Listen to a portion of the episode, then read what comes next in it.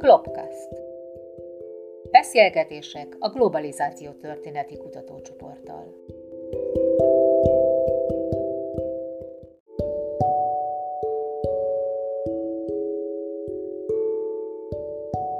Bevezetés a globalizáció történetbe. Kérdez Barát Katalin. Válaszol Tomka Béla, a kutatócsoport és a Szegedi Tudományegyetem jelenkor történeti tanszékének vezetője, és Keller Márkus, az ELTE összehasonlított történeti szociológia tanszékének vezetője.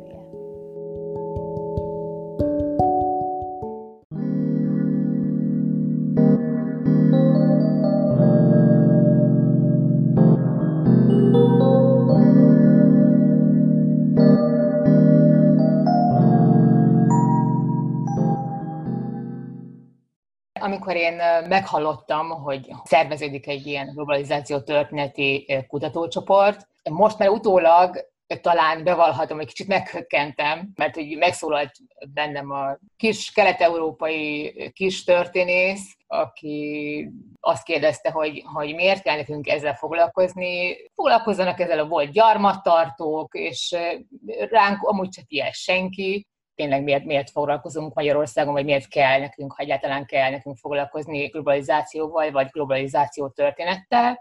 És hát ugye éppen ebből fakadóan az az első kérdés, hogy volt-e valami olyan kutatásotok, ami, ami ebbe az irányba terelte a kérdésfeltevést, vagy egyáltalán hogyan merült fel a téma?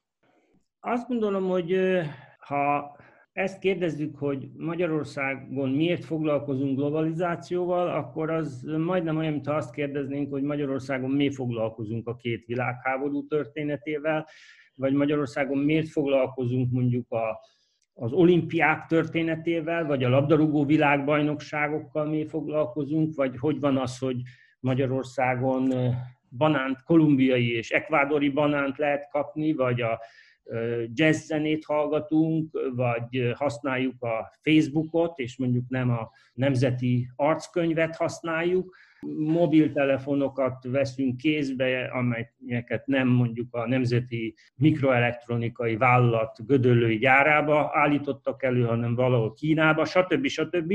Tehát egészen magától értetődő, hogy mind a hétköznapjainkat, mind pedig a 20. századi történelmünket átszövi az, amit globalizációnak szoktunk nevezni. Tehát a legközvetlenebb módon hatnak ránk azok a folyamatok, amelyeket ezzel a címkével szoktunk ellátni.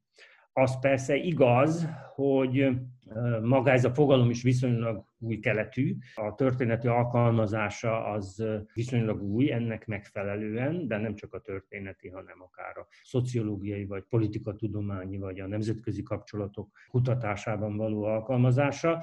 De hát ez sok más fogalmukkal is így van. Tehát szoktunk középkori társadalomról is beszélni, noha a társadalom fogalma abban az értelemben, ahogy mi ezt most használjuk, nem létezett a középkorban.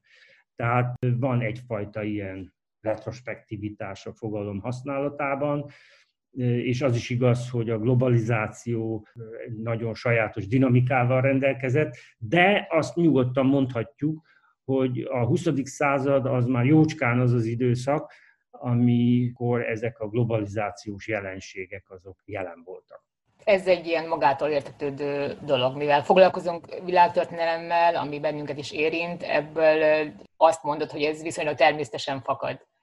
Igen, azt gondolom, hogy a történészeknek az oksági viszonyokra nagyon, nagyon nagy figyelmet kell fordítaniuk, tehát nem csak leírniuk szükséges az egyes jelenségeket, hanem szükséges az is, hogy magyarázzák azokat, amennyire ez lehetséges. Nyilván nem mindig lehetséges teljes mértékben, de erre törekedni kell, és hogyha megvan ez a cél, megvan ez a szándék, ami én azt gondolom, hogy a tudományos vizsgálódáshoz szükséges, elengedhetetlen, akkor magától értetődő, hogy az ország határokon túlra is tekintünk, és ennek a vizsgálatnak az egyik aspektusa az, hogy a globalizációs jelenségeket is vizsgáljuk. Természetesen nem minden nemzetközi kapcsolat globális keretekben működik, de jelentős részük igen.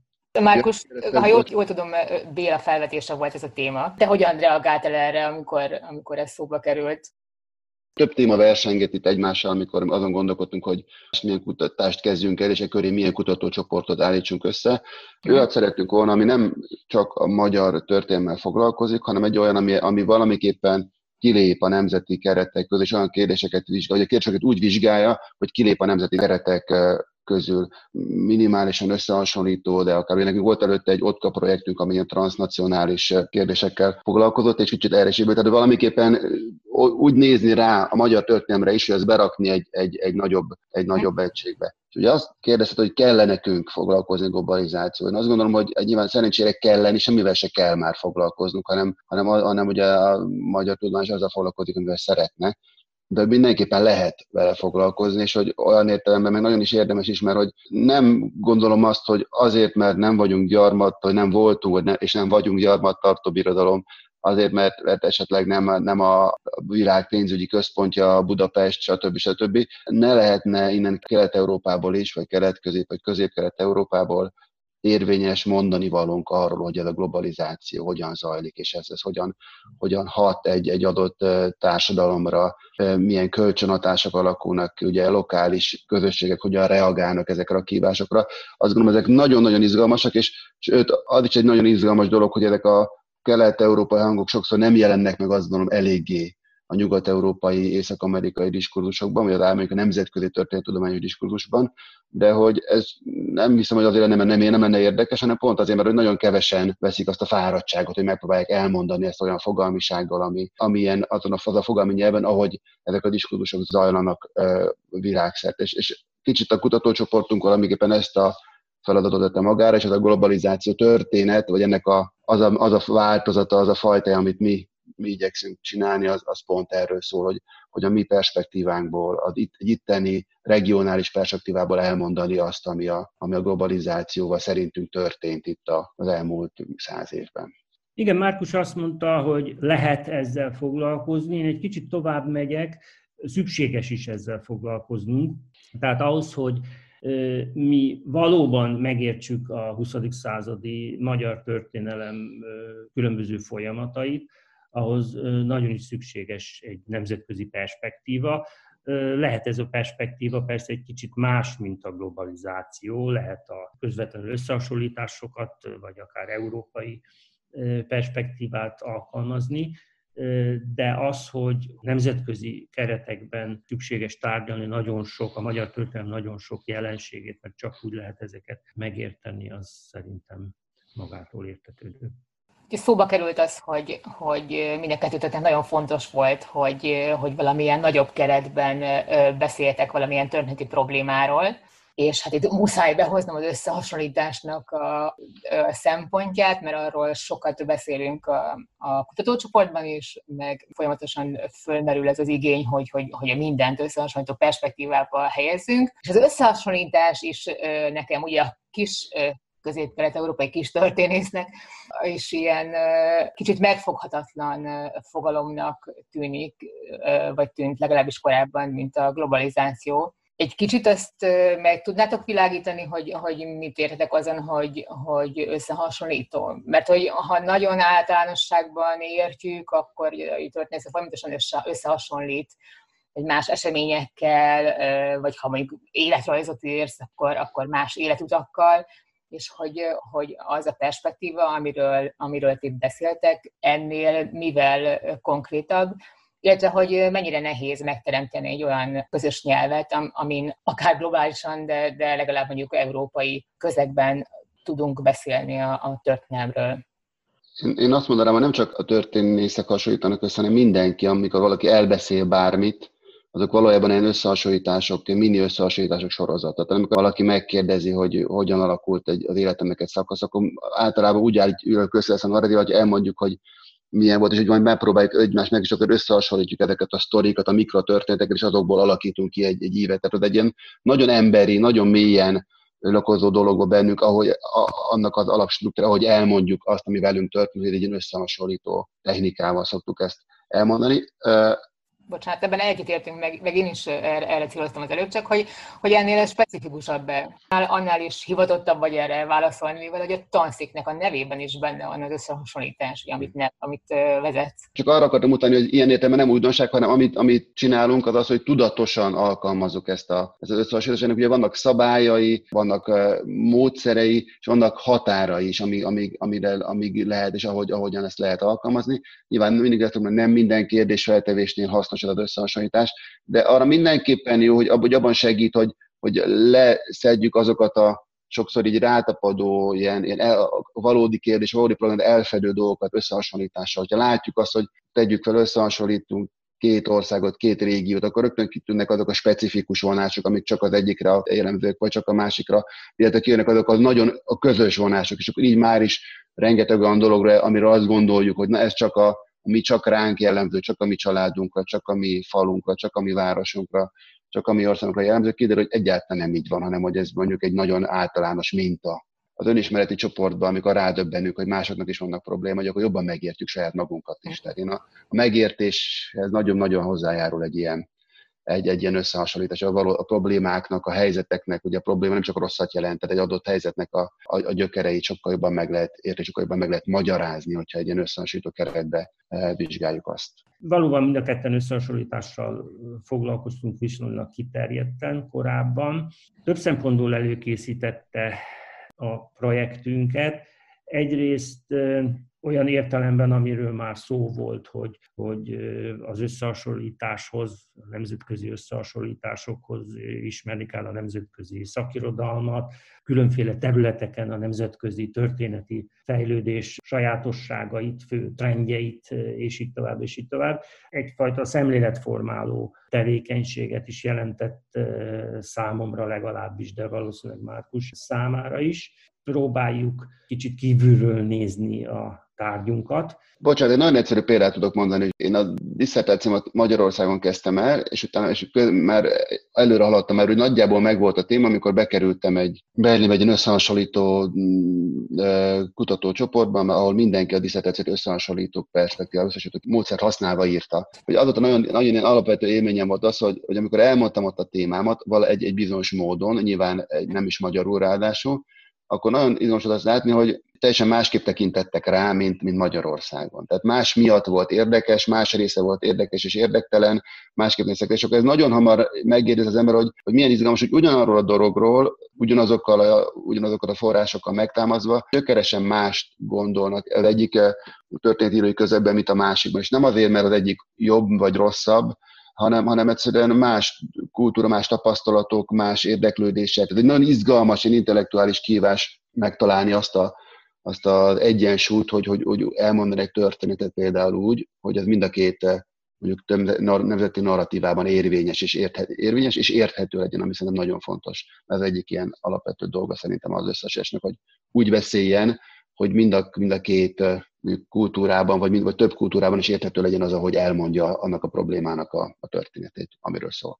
Bélától is szeretném ezt kicsit kérdezni, hogy, hogy mint félig meddig történetírás történettel foglalkozó személy, kérdezem ezt, mert mindig érdekelt engem, hogy miért, miért kezd el egy kutató azzal foglalkozni, amivel foglalkozik, és, és ezt egy csomószor nem lehet megállapítani, nyilván vannak évfordulók, amire az ember valamit ír, de, de ugye nem, nem tartozik hozzá a, a történetírásnak a, a módszertanához, hogy az ember mondjuk az előszóban elmondja, hogy, hogy miért érdekelte őt a személyesen, ami, ami, amivel foglalkozott, és hogy neked mi, mi a kutatási háttered, Márkoséhoz hasonlóan, ami, ami miatt aztán végül is ez a, ez a nemzetközi perspektíva kezdett el érdekelni. Hát egész egyszerűen azért, mert igyekszik az ember, főleg egy idő után, olyan kérdésekkel foglalkozni, amelyekről úgy gondolja, hogy igazán lényegesek.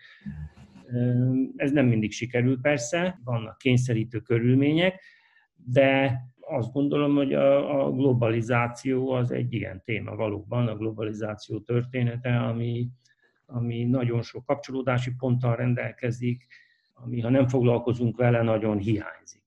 Tehát tudományosan indokolt ezzel foglalkoznunk. Úgy érezted, hogy, hogy, hogy sok szó esik a globalizációról általánosságban, és közben nem tudjuk, hogy miről beszélünk? Nagyjából tudjuk, de inkább a jelenre vonatkoztatjuk ezt a fogalmat, mint ahogy arról már szó volt. Tehát azzal, hogy jelenleg mi történik a világban globalizáció címszó alatt, az, az úgy nagyjából ismert, ezt mindannyian érezzük is a mindennapi életünkben, de hogy ennek van egy történeti dimenziója, és hogy ez a történeti dimenzió aztán hogyan kapcsolódik a magyar viszonyokhoz, a 20. századi magyar történelemhez, erről sokkal kevesebbet tudunk, úgyhogy hát ez én azt gondolom, hogy indokolja ezt a témaválasztást. Azért is jó a globalizáció történet, mert csomó mindenre felhívja figyelmet, hogy erre egy bele, belepillantunk, hogy, hogy nem annyira egysíkú, de a globalizáció nem csak úgy jelenik meg, hogy, hogy ránk telepszik valami, hanem, hanem ami, ami szerintem fontos, hogyha ebbe kicsit belemérünk, akkor látjuk, hogy ez egy, ez egy ilyen dinamikus folyamat. Mert ugye nem csak arról van szó, hogy globalizáció történet, hanem a territorializáció is benne van a kutatócsoportnak a témájában, meg, meg a hosszú hivatalos nevébe is hogy, hogy, itt, hogy itt nem, hogy ebben is ezt is segíti tudatosítani ez a globalizáció, tehát a történetével való foglalkozás, hogy itt nem csak egy, egy ránk zuduló tengerről van szó, hogy elmos mindent, ami, ami előtte volt, hanem hogy itt, hogy, itt egy kölcsönhatás van, egy folyamat, ahol itt változnak a dolgok, és hogy hatnak az egy, egymásra a különböző folyamatok.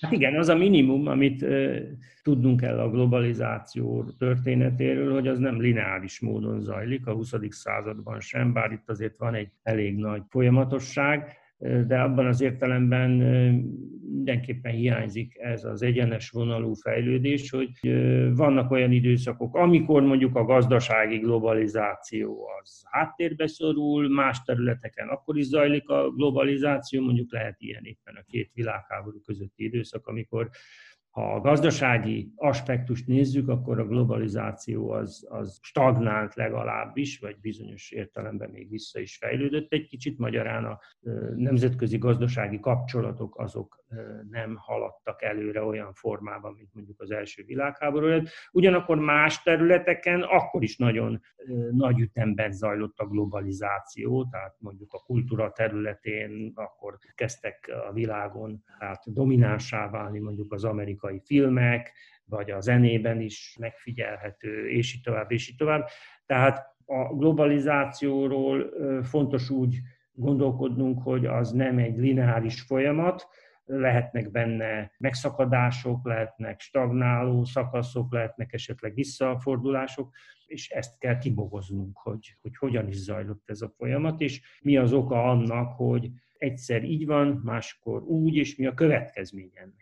Abból, amit eddig mondtatok, az világossá vált, hogy, hogy nem csak egyféle értelmezése van a, a globalizációnak, a globalizáció történetnek, és hogy, hogy ez a linearitás, ez, vagy nem linearitás inkább, azt, azt jelenti, hogy, hogy, hogy nem egy olyan folyamatról van szó, ami mondjuk elkezdődött tényleg, a, ugye, amit az, az ember hétköznap érzékel, vagy amilyen hétköznapi benyomásai vannak a globalizációról, hogy a rendszerváltással itt jött a McDonald's, meg, meg jött a Coca-Cola, és akkor ez a globalizáció.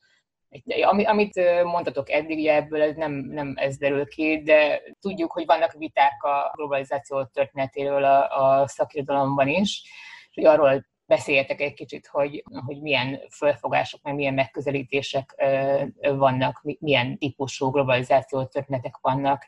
Hol szokott kezdődni a szakirodalom szerint a globalizáció története, vagy, vagy ennek több időpontja van, milyen jellegű azon túl, hogy nem lineáris folyamat. Az nem véletlen, hogy a rendszerváltozás utáni időszakban kezdtek sokat beszélni a globalizációról, mert ez valóban a 80-as évektől kezdődő néhány évtized, az valóban egy olyan periódus, amikor a globalizáció minden rendelkezésünkre álló mutató alapján felgyorsult. Nem véletlenül szoktak hiperglobalizációról is beszélni, ezt a terminust éppen erre az időszakra szokták alkalmazni, tehát mondjuk a 80-as évek közepétől a 2008-ig, 10-ig terjedő időszakra. Amikor tehát tényleg azt látjuk, hogy a globalizáció az, az előretör, a világ különböző részei közötti kapcsolatok, gazdasági, kulturális és más kapcsolatok egyre intenzívebbé válnak, és mondom, szinte minden területre jellemző ez. Aztán a pénzügyi válság 2008-ban megtöri ezt a lendületet, attól kezdve a gazdasági globalizáció az vannak elképzelések, vélemények, amelyek szerint stagnál, más vélemények szerint tovább halad, de kisebb ütemben. Lényeg az, hogy ez egyfajta fordulópontnak tekintető a gazdasági globalizáció tekintetében de más globalizációs területeken tovább halad ezt követően is, tehát mondjuk a kulturális globalizáció az tovább halad, vagy az információ, az információk terjedése és tömegkommunikáció fejlődése az, az tovább halad. Ennyit erről, tehát hogy ez a mi időszakunk, amiben mi most élünk, az ilyen értelemben valóban sajátos a globalizáció tekintetében.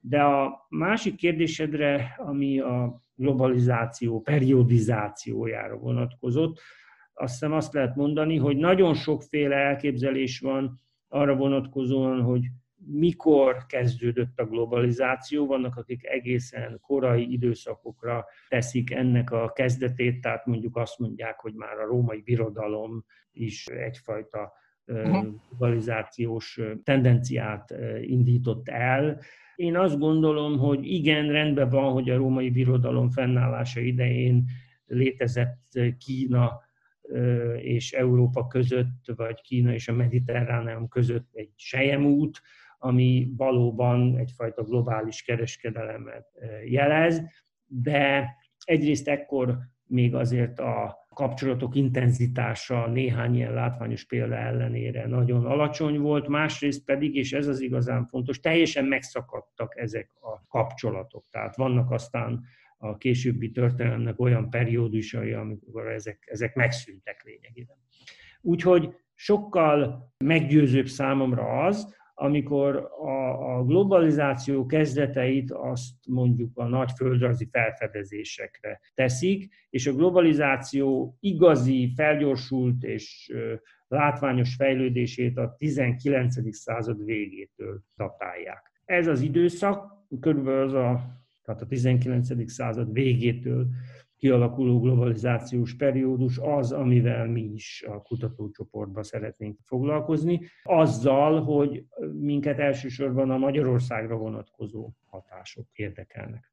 Egy másik ilyen dolog, hogy gyakran beleesünk abba a csapda, hogy a globalizáció most jó vagy rossz. Ez egy ilyen, ez egy, egy ilyen egy nem, nem, ez, ez, nem a mi feladatunk. Na, és na, pont ezt akarom mondani, hogy nem erről, nem erről van szó. A különféle mechanizmusokat akarjuk feltárni, aztán mindenki majd a saját véleményét kialakítja ezzel kapcsolatban. Nyilván vannak előnyös oldalai, nyilván vannak hátrányos oldalai, hogy ezt ki hogy súlyozza, az, az már egy másik kérdés. Tehát nekünk nem egy ilyen normatív szemléletünk van, ami értéket akar belevinni a kutatásba, értékítéletet, hanem egyszerűen meg akarjuk ismerni ezeket a folyamatokat de hogy nem csak azzal foglalkozunk, hogy akkor Amerika, meg, meg a nyugat hogyan igázta le Kelet-Európát. Cserékről van szó. Áruk, tőke, gondolatok, emberek, stb. stb. cseréjéről, vagy áramlásáról legalábbis. Nyilván a csere nem mindig szimmetrikus, általában nem szimmetrikus, és hát minket ez érdekel, hogy ez hogyan zajlott, milyen dinamikája volt ennek akkor izgalmas, hogyha, hogyha ebbe, ebbe ezt a dinamizmust, meg ezt a ellentmondásosságot is maga, magával hozza, akkor, akkor lehet ezt jól tárgyalni, és nem pedig, hogyha egy ilyen on-off plusz-minusz szinten nézünk rá. Tehát amikor úgy mondanám, hogy nem kell kidobni az illéslemezeket, vagy a kutatócsoport tagjai nem dobálják az illéslemezeket, és most innentől csak Rolling Stones hallgatnak, hanem, hanem hogy mind a kettőt egymás mellett, és mondjuk azt nézik meg, hogyha most le akarom folytani rock, rock zenére, hogy akkor most befolyásolta, és hogyan jelenik meg, vagy megjelente a, a Rolling Stones az illés lemezeken, vagy nem szövegben és zenében, meg külső. Ugye a modern talking és a modern Hungária, ha már itt tartunk. Így van. Most csak azért rugózom ezen, mert tényleg nehéz szerintem kivillenteni a, nem, tudom, nem, nem csak az átlagos magyar embernek, meg közép-európai embernek gondolkodását a, a globalizációról, mert ennek nagyon rossz híre van, hanem a, a magyar történésznek is a saját perspektíváját is nehéz máshova, vagy a nézőpontját is máshova helyezni, és szerintem ezt nehéz elmagyaráznunk, mert bemutatnunk, hogy, hogy nem alulról nézve vizsgálunk valamit, vagy nem, nem hogy, hogy tényleg hogy, hogy lehet itt kölcsönhatásokat bemutatni, mert mindig az embernek az a kis elnyomott történésznek az, érzé, az az érzése, hogy mi semmilyen hatással nem vagyunk, se Nyugat-Európán, meg semmilyen olyan hatalomra, ami, aminek az irányából hogy feltételezzük, hogy érkezik a globalizáció. Azt gondolom, ez egy esély arra, ez a fajta globális perspektíva, vagy összehasonlító perspektíva, vagy, vagy hogy, hogy úgy mondjuk el magyar történettudománynak az üzeneteit, az eredmény, kutatási eredményeit, egy olyan fogalmisággal, egy olyan nyelven, olyan fogalmi nyelven mondjuk el, hogy ez, ez külföldön is érthetővé váljon, izgalmassá váljon. És hogy ez egy nagyon régi, ugye ez egy nagyon régi frusztrációja a magyar történettudománynak, hogy, hogy itt születnek komoly eredmények, és valamiképpen ezek az eredmények nem méltatódnak kellőképpen a nemzetközi diskurzusban. És ennek csomó oka, oka van, azt gondolom az egyik oka az, amin mi tudunk segíteni, vagy amin, amin, a, a, a magyar történettudomány tud segíteni, hogy sokszor olyan, nem olyan fogalmi nyelven mondjuk el az eredményeket, ahogy az érthető ebbe a szélesebb észak-amerikai, nyugat-európai diskurzus. És ez mondom, egy ilyen globalizáció történeti megközelítés abban segít, hogy ezt a fajta, ezt a fogalmiságot ki tudjuk dolgozni, ezt a fogalmi nyelvet, és akkor ezen keresztül el lehessen mondani a saját történetünket, és ezen keresztül aztán beleszóljunk, és alakítsuk is azt a nemzetközi diskurzust, ami, ami erről a, erről a régióról szól. Beszéltünk a globalizáció fogalmának több aspektusáról eddig, tehát hogy beszéltünk arról, hogy, hogy nem feltétlenül lineáris, időnként megszakad. Milyen elemek tartoznak még ebbe a fogalomba, amivel mi foglalkozunk, vagy amivel kutatócsoportban fontos foglalkozni? Arról már tényleg szó volt, hogy a globalizáció az a világ különböző részei közötti kapcsolatok, interakció intenzívebbé válását jelenti, és hogy ennek vannak gazdasági, kulturális, politikai más vetületei. De az is része tulajdonképpen a globalizáció definíciójának, hogy nem csak intenzívebbé válnak ezek a kapcsolatok, hanem ezzel egyszer, mint kölcsönös függés is kialakul a világ különböző részei között. A hiperglobalizáció időszakában, tehát az utóbbi évtizedekben ez egészen magától értetődővé válik, mondjuk, vagy vált a, a környezetvédelem területén, vagy a környezeti hatások területén, tehát hogyha világ egyik részén történik egy környezeti katasztrófa, az, az hamarosan a világ más részein is megjelenik, vagy ha a világ egyik részén nem fordítanak nagy figyelmet a környezetvédelemre hosszú időn keresztül, az hamarosan másútt is érezhető lesz. Tehát ez a kölcsönös függés, az interdependencia, az szintén egy nagyon lényeges folyamat. És a harmadik ilyen eleme a globalizáció definíciójának az az, hogy ezek a folyamatok egyszer mint széles körben tudatosulnak is. Tehát nem csak zajlanak ezek a globalizációs folyamatok, az interakciók, nem csak mhm. erősödnek, és nem csak kialakul ez a bizonyos kölcsönös függés, hanem egyre inkább tudatában is vagyunk ennek. Tehát azt hiszem, hogy ez is egy olyan elem, amire figyelnünk kell, és a kutatócsoport mindhárom aspektussal foglalkozni kíván, és kell is, hogy foglalkozzon. Ez egy olyan ö, sajátos pozícióban van ez a, ez a kutatócsoport, hogy egyrészt nem csak Budapesten zajlik a kutatás, hanem egyszerre lényegében két helyen is, mivel hogy két intézmény is a Szeged Egyetem, meg, meg, a, meg az ELTE is otthont ad ennek a kutatócsoportnak. Egyrészt arról egy kicsit, ha beszélnétek, hogy ez hogyan alakult így, mik ennek a, a két lakiságnak a, az előnyei, meg a esetleges hátrányai, bár én persze nem látok hátrányt, sőt. Ez nem ritkaság a, a TKI kutatócsoportok között, hogy több egyetem fog össze, akár budapesti és Budapesten kívüli egyetemek is. Tehát ez, ez tulajdonképpen bevett gyakorlat. Sőt, a TKI talán mintha ösztönözné is az ilyen összefogásokat. Amiben a TKI alatt itt a támogatott kutatócsoportok irodájáról beszélünk, ugye? Így van. Mhm. Így van. Ami talán sajátos, hogy a mi kutatócsoportunk létszáma egy kicsit nagyobb, tehát ez a 8-9 fő nagyobb csoportot jelent, mint ez megszokott, tehát általában azért olyan maximum hat fősek szoktak lenni ezek a csoportok. Én nem látom hátrányát annak, hogy Szegedi jelenkor történeti tanszék és az eltén működő összehasonlító történeti szociológiai tanszék az kooperál. Utaznunk kell, tehát az tény, hogy Budapestről Szegedre, Szegedről Budapestre viszonylag gyakran kell utaznunk. A jelenkor történeti tanszék ugye az a történelem, a történeti intézet, meg, a, meg a történelem szak, szakon belül van, az összehasonlított történelmi szociológia tanszék, meg a társadalomtudományi karon és egy ilyen, és a szociológia oktatás, tehát a szociológia intézeten belül létezik, és ugye ez a mégiscsak egy a bölcsészet felől érkező és a társadalomtudomány felől érkező perspektíváknak van egy ilyen izgalmas azt hiszem, harmóniája, meg, meg bár feszültséget, azt az hivatosan nem mondani, de ezt úgy nem, nem érzem, inkább így gazdagítja egymást a kettő, mondjuk így, és ez szerintem ez nagyon jó, és nyilván csomó mindent elmond arról, hogy hogyan intézményesült a társadalom történet, vagy a, vagy a, a társadalomtudományos történetírás Magyarországon, erről, erről, erről is szól ez, és ez szerintem kifejezetten előny. És ami, ami azt gondolom, hogy még inkább előny, és amit itt szeretek mindig kihangsúlyozni, hogy azáltal, hogy két egyetemi tanszékhez kapcsolódik a kutatócsoport, az azt is jelenti, hogy a, a kutatócsoportnak az eredményei két különböző egyetem kurikulumába is megjelennek. Tehát, hogy amin mi dolgozunk, azok, a, ami, amit, amit, azok, az a, azok az eredmények, azok a kutatási uh-huh. termékek, azok, azok ugye kurzusokban megjelennek két különböző egyetemnek a, a, a, a kurikulumában, és ezek két különböző egyetem hallgatói fogyaszthatják ezeket a termékeket, a, ami azt gondolom, hogy nagyon nagy előny, és egy nagyon fontos dolog, hogy, hogy rögtön a kutatásból egyből a, a, a tanításba kerülnek ezek a, ezek a dolgok, amiket, amiket mi találunk, és, és ez, egy, ez ami például nagyon is inspiráló, hogy hogyan lehet megismertetni a hallgatót, hogy elmondani a hallgatóknak azt, amivel foglalkozunk. Ezt úgy szerettem, hogyha erről odafigyelünk, vagy, vagy mások is meghallják ezt.